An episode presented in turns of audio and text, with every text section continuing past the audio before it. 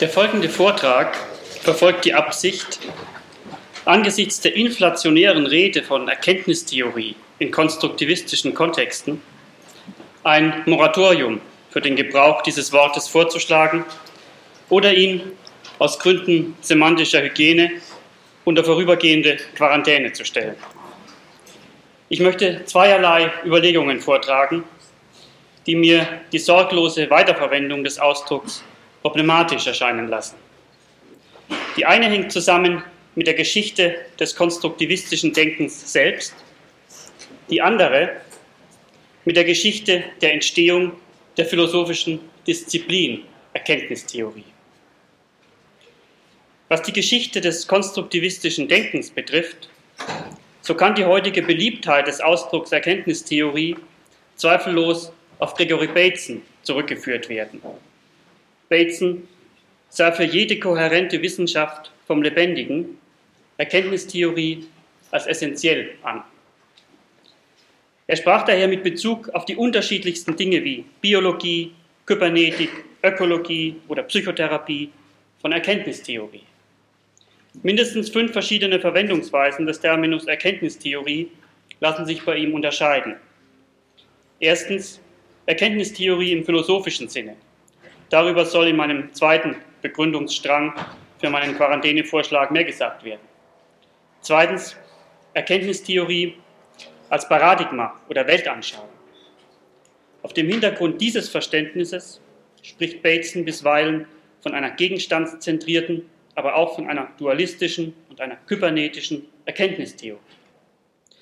Bei dieser Bedeutungsvariante, bei der es viel eher um die ontologische Strukturiertheit der Wirklichkeit geht, als um die Weisen ihrer Erkenntnis, wird vielleicht am deutlichsten, wie wenig Klarheit bei Bateson darüber herrscht, was nun eine Erkenntnistheorie ist und was nicht.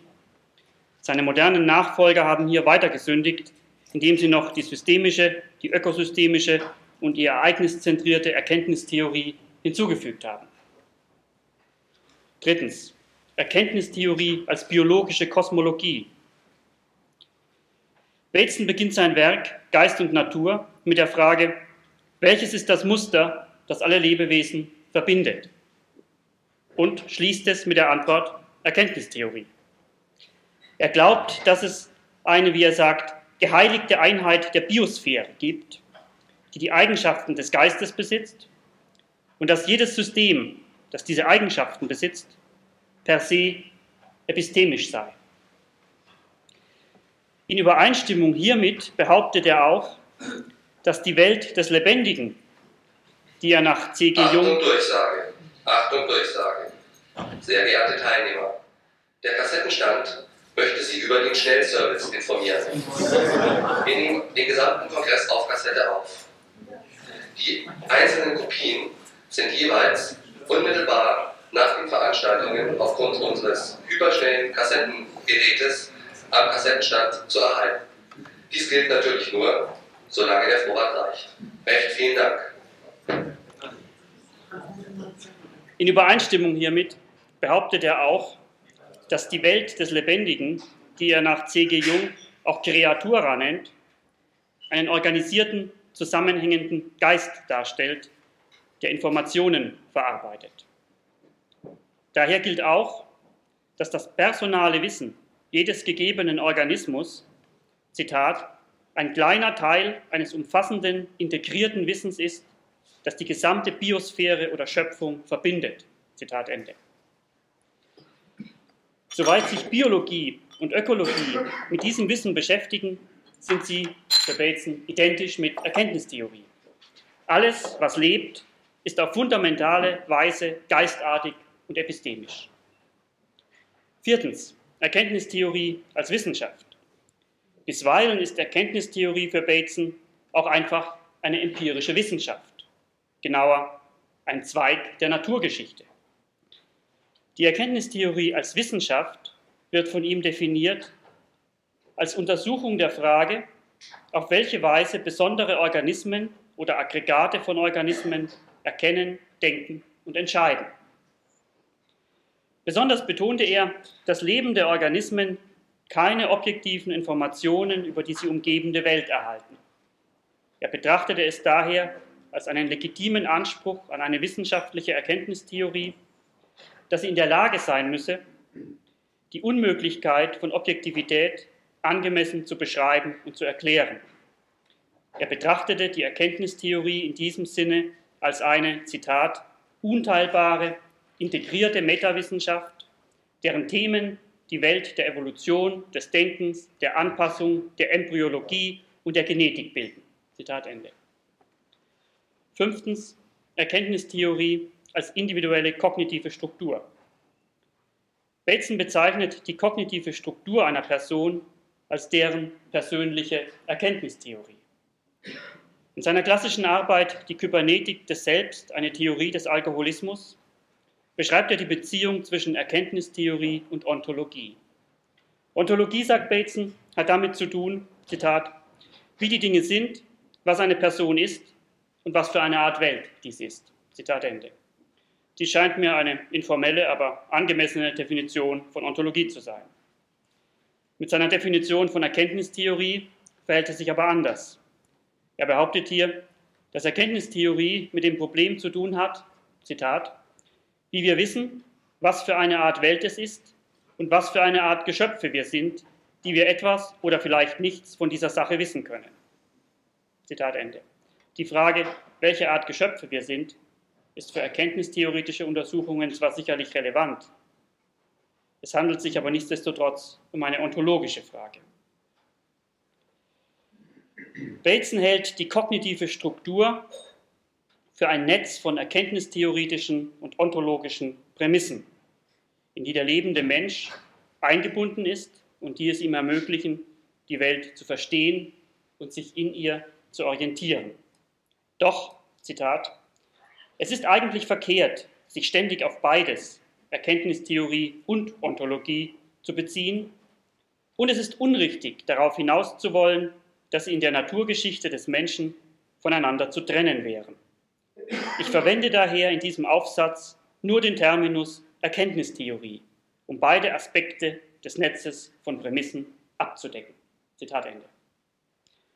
Nun kann man diesen terminologischen Vorschlag so sehen, als wollte Bateson damit der Erkenntnistheorie den Vorrang vor der Ontologie einräumen, doch man kann darin auch nur den Ausdruck sprachlicher Verwirrung sehen, der bis heute im Konstruktivismus fortwirkt, wenn S.J. Schmidt auf der einen Seite immer wieder betont, dass er es für eine Errungenschaft des radikalen Konstruktivismus hält, keine Ontologie zu benötigen, während Maturana sich nicht scheut, von gewissen seiner Aussagen als ontologischen Aussagen zu sprechen. Für Bateson jedenfalls ist nahezu alles Erkenntnistheorie. Er hat einmal eine Kosmologie für die Welt des Lebendigen, die natürlich Erkenntnistheorie heißt. Zweitens möchte er die verschiedenen empirischen Wissenschaften vom Lebendigen unter eine Metawissenschaft namens Erkenntnistheorie bringen. Schließlich behauptet er, dass die kognitive Struktur jedes lebenden Organismus mit seiner persönlichen Erkenntnistheorie zusammenfällt.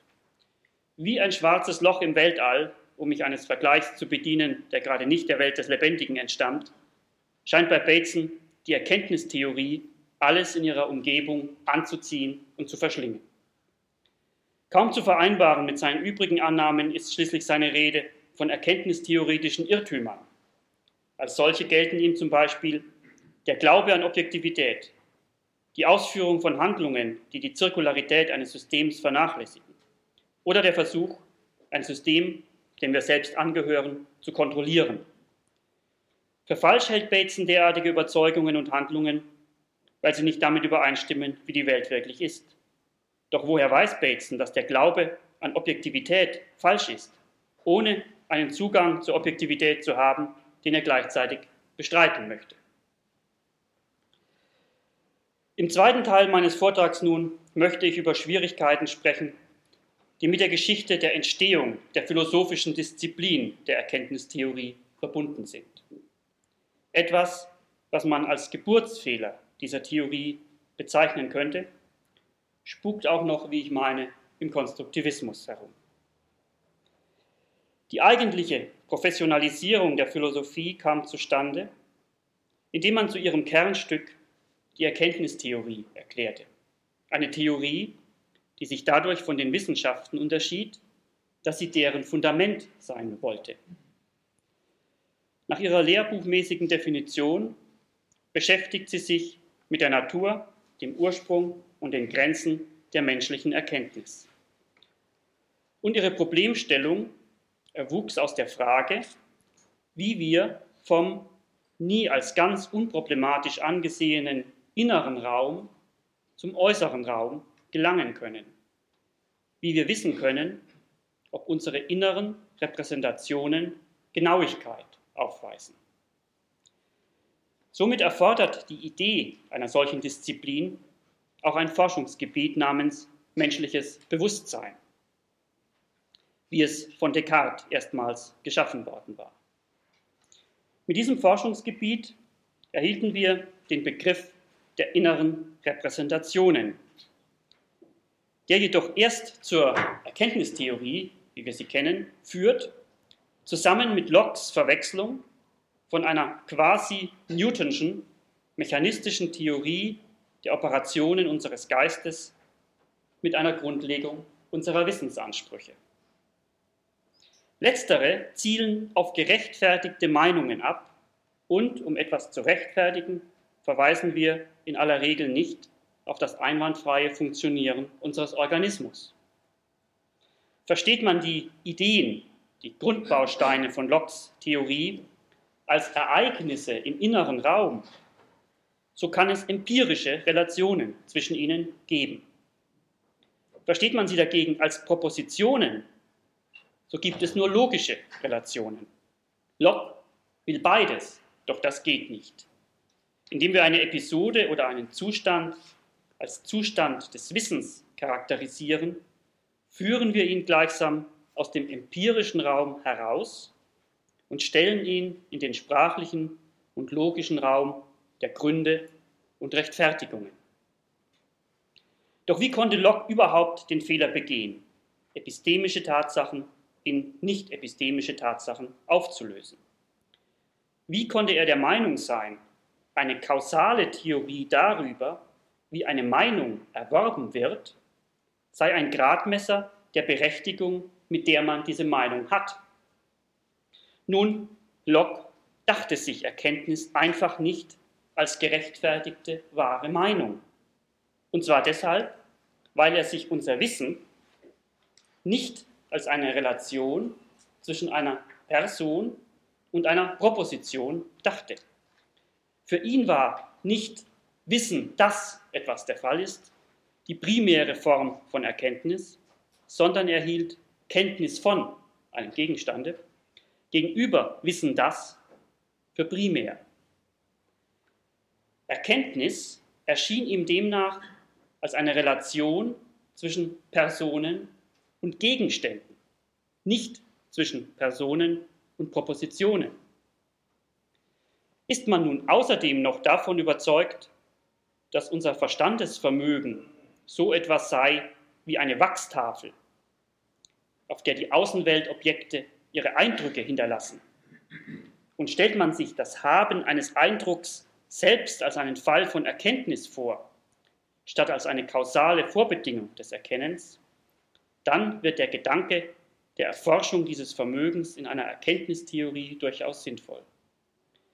Doch nur aufgrund der Verwechslung von Elementen der Erkenntnis, also Propositionen, und physiologischen Bedingungen kann eine Idee überhaupt als ein Eindruck beschrieben werden und dann die darauf aufbauende Vorstellung begründen, eine quasi mechanische Theorie darüber, wie unsere immateriellen Tafeln durch die materielle Welt eingebeult werden, verhelfe uns zu einem Wissen darüber, was wir zu glauben berechtigt seien.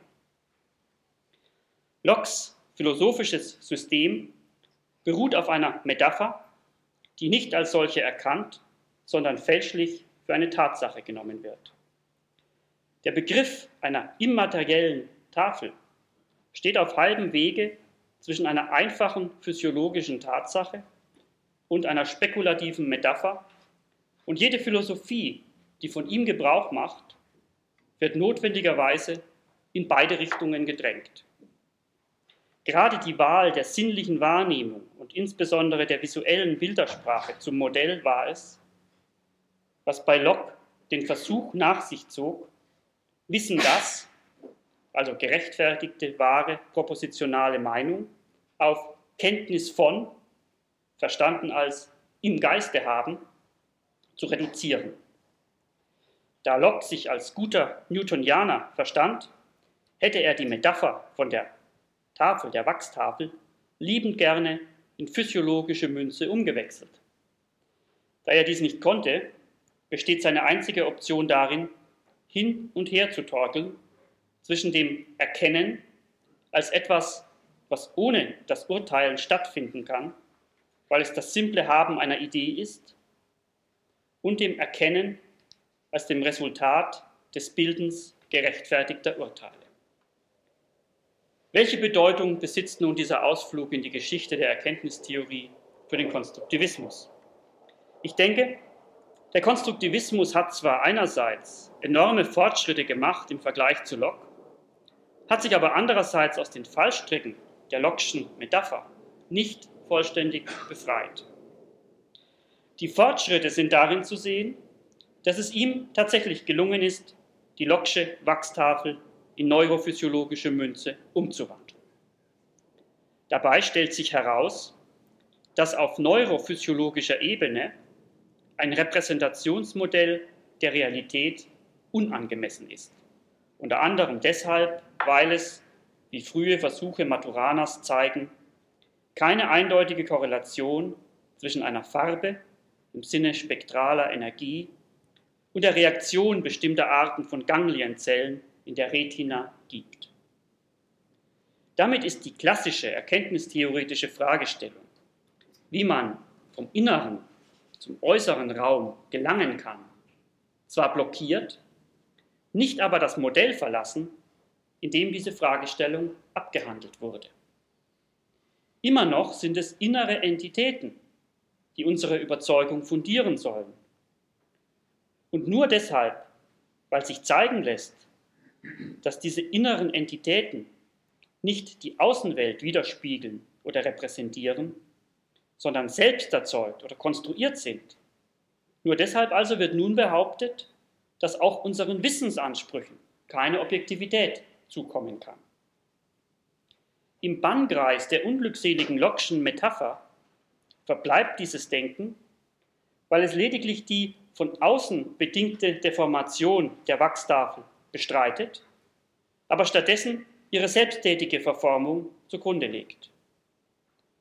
Nicht vollzogen wird der Schritt der Aufgabe des Wachstafelmodells überhaupt, der auf eine strikte Trennung aller Bewusstseinsvorgänge von den epistemischen Phänomenen hinausliefe. Die Tatsache einer bestimmten Beschaffenheit unserer neuronalen Aktivitäten, ihrer autopoetischen Geschlossenheit beispielsweise, erlaubt keinen Schluss auf die Frage, ob unser propositionales Wissen von der Welt da draußen handelt oder nicht. Anderslautende Äußerungen sind das Produkt einer Verstrickung in perzeptuelle Metaphern bei der Analyse unseres sprachlichen Wissens.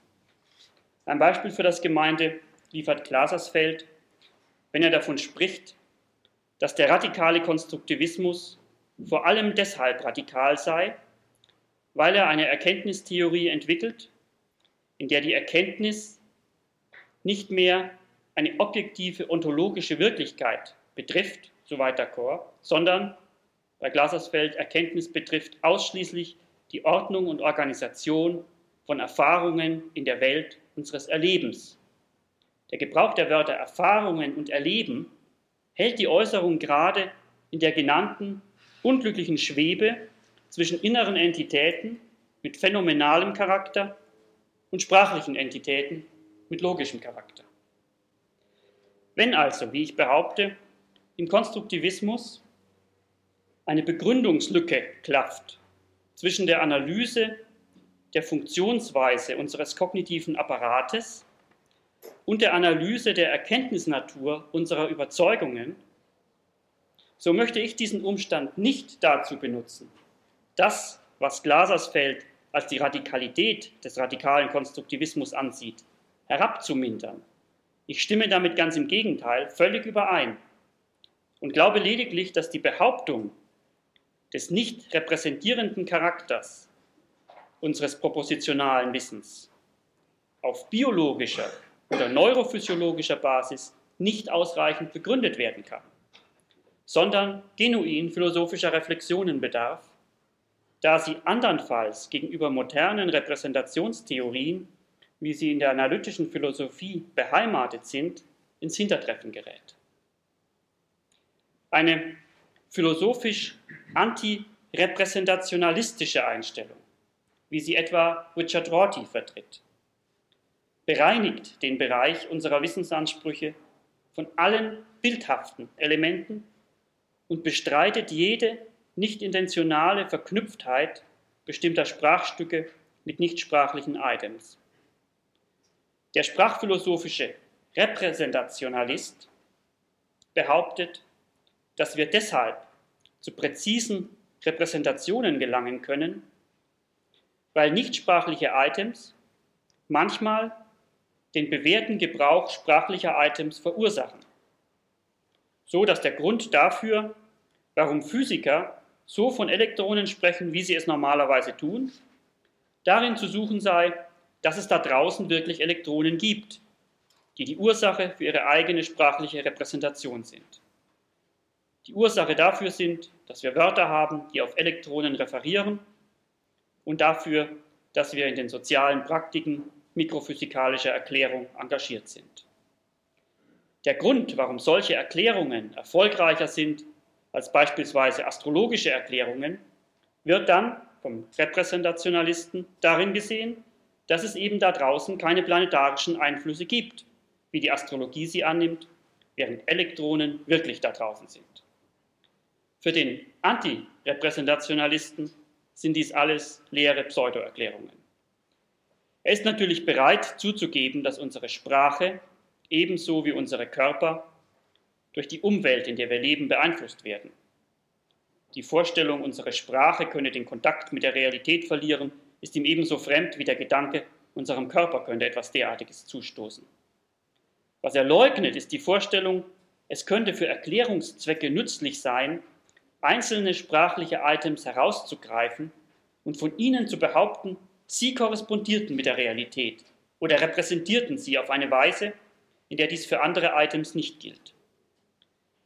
Aus antirepräsentationalistischer Sicht ist es eine Sache zu sagen, dass ein zum Greifen geeigneter Daumen oder die Fähigkeit, das Wort Elektron so zu benutzen, wie die Physiker dies tun, sei nützlich für unseren Umgang mit der Welt. Eine ganz andere Sache ist es, diese Nützlichkeit erklären zu wollen unter Bezugnahme auf repräsentationalistische Vorstellungen wie die, die Realität, auf die der Ausdruck Quark referiert, bestimmt oder determiniert war, längst bevor das Wort Quark entstand. Während zum Beispiel dasjenige, worauf das Wort Konstruktivistenkongress referiert, erst Gestalt annimmt, nachdem die entsprechenden sozialen Praxen entstanden sind. Antirepräsentationalisten halten einen solchen Versuch für hoffnungslos, weil sie keine Möglichkeit sehen, einen unabhängigen Test zur Feststellung der Korrespondenz mit einer vorgängig determinierten Realität zu formulieren. Keinen außer eben dem Erfolg, der aber ja gerade durch die Korrespondenz erklärt werden soll. Repräsentationalisten lassen uns im Unklaren, wie wir entscheiden können, ob ein bestimmtes sprachliches Item mit Gewinn verwendet werden kann, weil es in diesen Beziehungen der Korrespondenz steht, oder ob seine Nützlichkeit sich ganz anderen Faktoren verdankt. So wie die Nützlichkeit eines Hebels oder eines Daumens nichts damit zu tun hat, dass er die gehobenen Gewichte repräsentiert oder den mit seiner Hilfe bearbeiteten Objekten korrespondiert. Antirepräsentationalisten glauben daher, dass eine Aussage wie wir gebrauchen den Ausdruck Elektron deshalb so, wie wir ihn gebrauchen. Und auch, die, und auch die Atomphysik funktioniert deshalb, weil Elektronen so sind, wie sie sind. Für Antirepräsentationalisten also ist eine solche Aussage so wenig erhellend wie die Aussage, dass Opium wegen seiner Schlafkraft die Wirkung des Schlafes erzeugt. Ein Vergleich, den übrigens auch Bateson häufig anstellt. Man könnte den Unterschied zwischen dem Konstruktivisten und dem Antirepräsentationalisten, auf den es mir hier ankommt, vielleicht so kennzeichnen, dass der Antirepräsentationalist fürchtet, der Konstruktivist könnte auf folgenden Zug des Repräsentationalisten nicht mehr antworten. Lieber Konstruktivist, so könnte der Repräsentationalist sagen, du hast mich voll und ganz überzeugt, dass es im Reich der Wahrnehmungen kein Durchstoßen des Schleiers der Ideen bis hin zur absoluten Realität geben kann. Ich vermisse aber immer noch den Beweis, dass es die Realität selbst ist, die unbestimmt sein soll. Was uns die subjektive Wahrnehmungspraxis verwehren mag, erlaubt uns die kollektive wissenschaftliche Praxis der Theoriebildung, nämlich eine Übereinstimmung unserer Erkenntnisse mit der determinierten Realität. So könnte der Repräsentationalist reden. Es fällt mir schwer, mir auszumalen, wie die konstruktivistische Antwort hierauf aussehen könnte. Denn so wie ich den Konstruktivismus verstehe, sieht er in den Grenzen der Leistungsfähigkeit unseres organismischen Erkenntnisapparates zugleich die Grenzen aller Erkennbarkeit.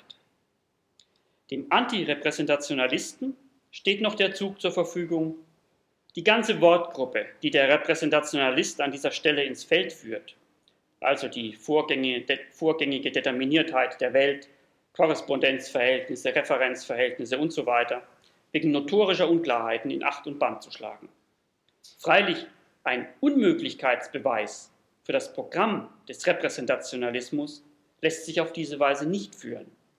Und dies ist dem Antirepräsentationalisten auch durchaus klar, während ich mir nicht sicher bin, ob diese Klarheit auch beim Konstruktivisten besteht. Der Antirepräsentationalist steigt aus dem Programm des Repräsentationalismus aus, weil er darin den willkürlichen Versuch sieht, eine Ontologie, vornehmlich die der gerade gültigen Physik, schlicht als unsere Realitätsverankerung auszuzeichnen und zur referenziellen Grundlage unseres Sprechens zu machen. Der Antirepräsentationalist kann keinen Grund dafür erblicken, warum die Physik unabhängiger von unseren menschlichen Belangen sein soll als die Astrologie oder die Literaturkritik. Für den Antirepräsentationalisten antworten unterschiedliche Kulturbereiche auf unterschiedliche menschliche Bedürfnisse. Aber er sieht keinen Weg, sich außerhalb aller menschlichen Bedürfnisse zu begeben und quasi mit dem Auge Gottes ihr Verhältnis zur an sich seienden Welt zu betrachten. Er, der Antirepräsentationalist, zieht eine Lebensform vor, in der das menschliche Bedürfnis, das durch den Versuch befriedigt wird, jenseits aller menschlichen Bedürfnisse zu stehen, man könnte es das Bedürfnis nach Transzendenz nennen, der Antirepräsentationalist zieht also eine Lebensform vor, in der dieses Bedürfnis keine kulturelle Unterstützung erfährt. Er hält dieses Bedürfnis mittels geeigneter moralischer Erziehung für überwindbar. Einer Erziehung, die die Menschen aus einer Haltung der Demut gegenüber nichtmenschlichen Realitäten herauszuführen geeignet ist. Eine solche Haltung der Demut wird beispielsweise von dem Philosophen Thomas Nagel vorgeschlagen. Eine solche Erziehung bestünde in der Transformation des Wunsches nach solchen Demutsbeziehungen zu außer nichtmenschlicher Realität in den Wunsch nach freien und offenen Begegnungen zwischen menschlichen Wesen, Begegnungen, die entweder in intersubjektiver Übereinstimmung oder wechselseitiger Toleranz gipfeln. Doch dieses Ziel dürfte zwischen Konstruktivisten und Antirepräsentationalisten kaum strittig sein. Zum Schluss meines Vortrags noch ein versöhnliches und vielleicht noch einmal klärendes Wort. Ich halte es für möglich, dass meine Schilderung des Antirepräsentationalisten als eines verschärften Konstruktivisten dem Konstruktivismus vielleicht etwas Unrecht tut. Es ist mir völlig klar, dass sich auch bei Maturana etwa eindeutig antirepräsentationalistische Aussagen finden, wie zum Beispiel, Zitat, der Bereich sprachlicher Äußerungen ist ein geschlossener Bereich und es ist unmöglich, aus ihm durch sprachliche Äußerungen hinauszutreten. Zitat Ende. Was mir aber dennoch für den Unterschied zwischen beiden Positionen zu sprechen scheint, ist das große Gewicht, das der Konstruktivismus auf die Funktionsweise unseres kognitiven Apparates legt, um Wissensansprüche zu begründen. Wenn Rusch zum Beispiel für die Zwecke der Begründung einer konstruktiven Literaturwissenschaft bis auf die Einzeller und noch davor zurückgeht, so erinnert das an die Batesianse Auffassung von Erkenntnistheorie als Naturgeschichte. Der Antirepräsentationalist findet solche naturalistischen Begründungsversuche epistemischer Sachverhalte witzlos, bei gleichzeitiger Übereinstimmung in den Zielen. Es wäre aber durchaus in meinem Sinne, wenn Sie meine Ausführungen nicht als frontalen Angriff auf den Konstruktivismus verstehen würden, sondern als Anregung, das im Konstruktivismus wenig geklärte Verhältnis zwischen Objekttheorie, also der Theorie unseres kognitiven Apparates, und Metatheorie, der Theorie der argumentativen Einlösung unserer Wissensansprüche, wenn der Konstruktivismus dieses Verhältnis weiterer Präzisierung zuführen würde. Danke Ihnen für Ihre Aufmerksamkeit.